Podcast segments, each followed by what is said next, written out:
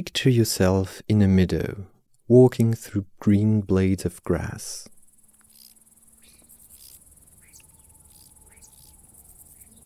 You are a nursery web spider, Pisaura mirabilis.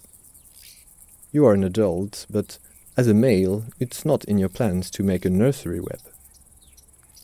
Your goal is to find a nice prey, wrap it in your best silk, and bring it to a female to mate with her.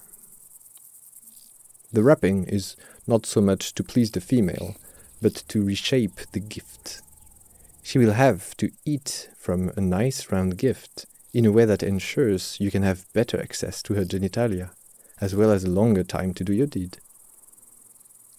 Here, you spotted a nice big fly not far from you. Slowly crawling towards it, you leap and capture it. It will make a nice present.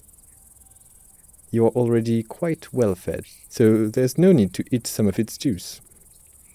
It will be all for your mate.